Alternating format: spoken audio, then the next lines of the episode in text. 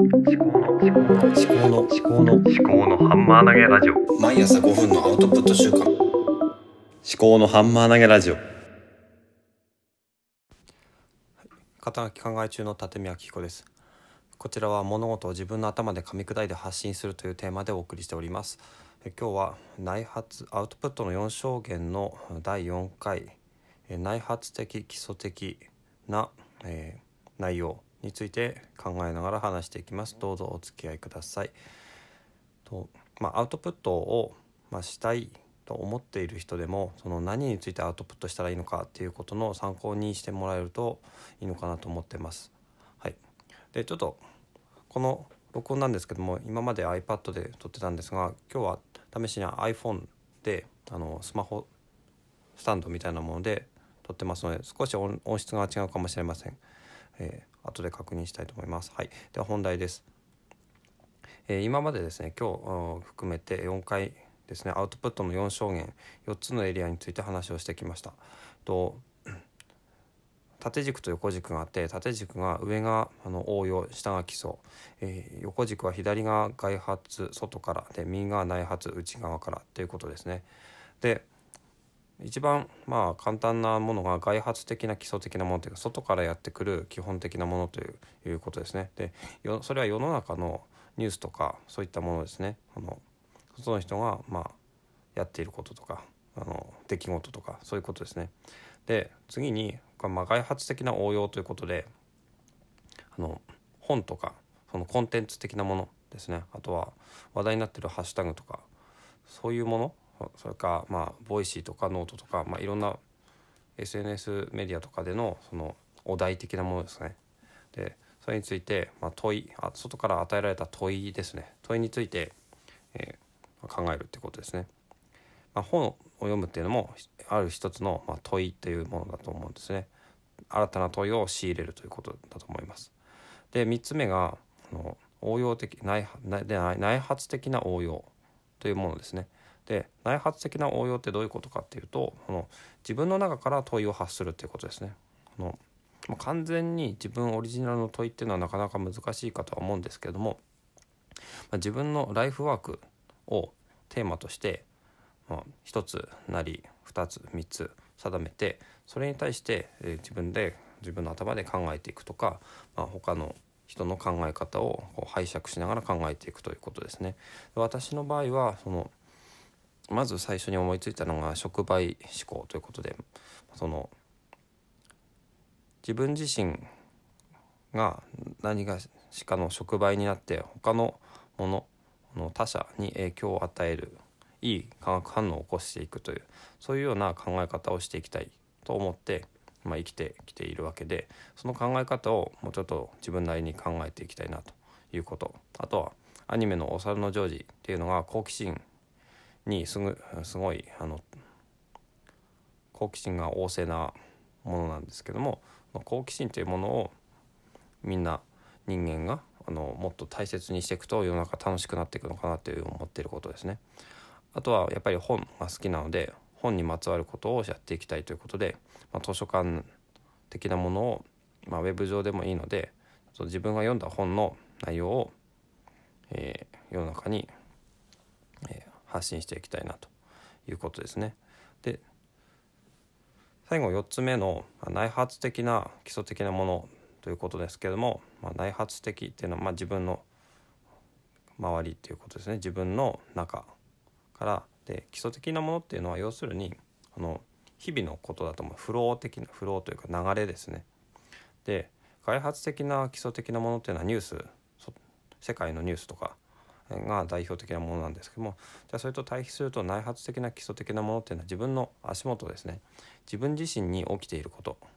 だと思います。自分自身とか、まあ、自分が関わっている家族友人知人そういったものとの関わり合いの中で感じたことを考えていく。その中から、うん、例えば一般論とか抽象化とかして、えー、考えていくということですかね。でそれは本当に小さな気づきでいいと思うんですけども小さな気づきをあの大切にしていくということですかね。それが内発的基礎的ということですね。で私の場合は自分のこととか、えー、家族のことで結構やっぱり悩みは尽きないわけですよね。えー自分のこの毎日の生活毎日毎日繰り返している生活でもやっぱりなんだろうな完全にこれだというね最強の習慣っていうのはなかなかできていないわけでやっぱり毎日悩みながら生活しているわけですよね。で、まあ、特に家族関係、まあ、自分のことについてもやっぱりねあの筋トレがうまくできないとかそういうこともあるしじゃあその自分がそのの毎日の何でもないことそのについて何か考えていくっていうのが4つ目のエリアなのかなと思います。はいえ今日はあのアウトプットの4証言の、まあ、第4回ということでだいたいこれでアウトプットの4種類ですね。だからまずは基礎的なものから始めていけばいいのかなと思うんですね。内発的なものにしても外発的なものにしてもあの基礎的基礎的なもの。ね、でまあ自分のなんだろうな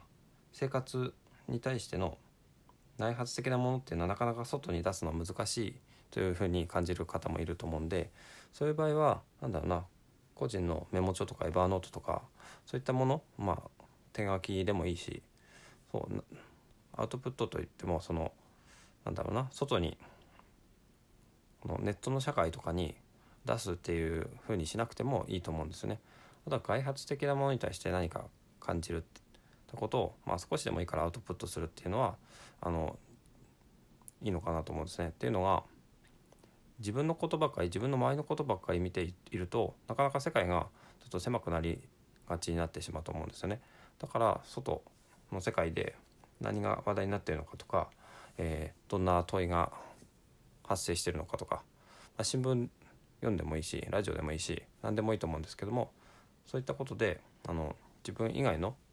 えー存在を意識する意味でも、まあ、ルーティンとしてあの、まあ、今日のニュースで、まあ、気になったこととかねそれに対して感じたこととかそういうふうなことを話してみるとかあのツイッターでつぶやくだけでもいいと思うし、うん、まあそれもねあのネットに出さなくてもいいからあの自分のメモ帳とかにあのこういうことがあったけどとかねそういうこういうふうに感じたとかそういうふうなことでもいいと思うんですがやっぱりね人の目に触れるアウトプットをしようと考えると自分の頭をおのずと整理しようと思う気持ちが気持ちというかそういううんふうに働くように感じています。私もこうやって毎朝5分から10分のアウトプットをしているんですけどもそのためにいろいろま考えるのが習慣になってきています。まあ今日はこんなところですかね。でこのアウトプットの4証言の右上のところですね。内発的な応用的なものっていうのが、まあ、私が今やっている今話をしているこの思考のハンマー投げ、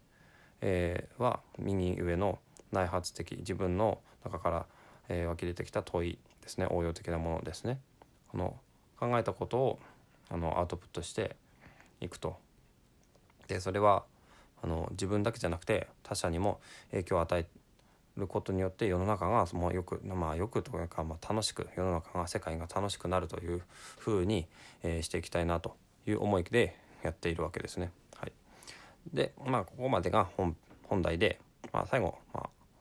自分の個人的な話ですね。これが右下のえー内発的なあの基礎的なこと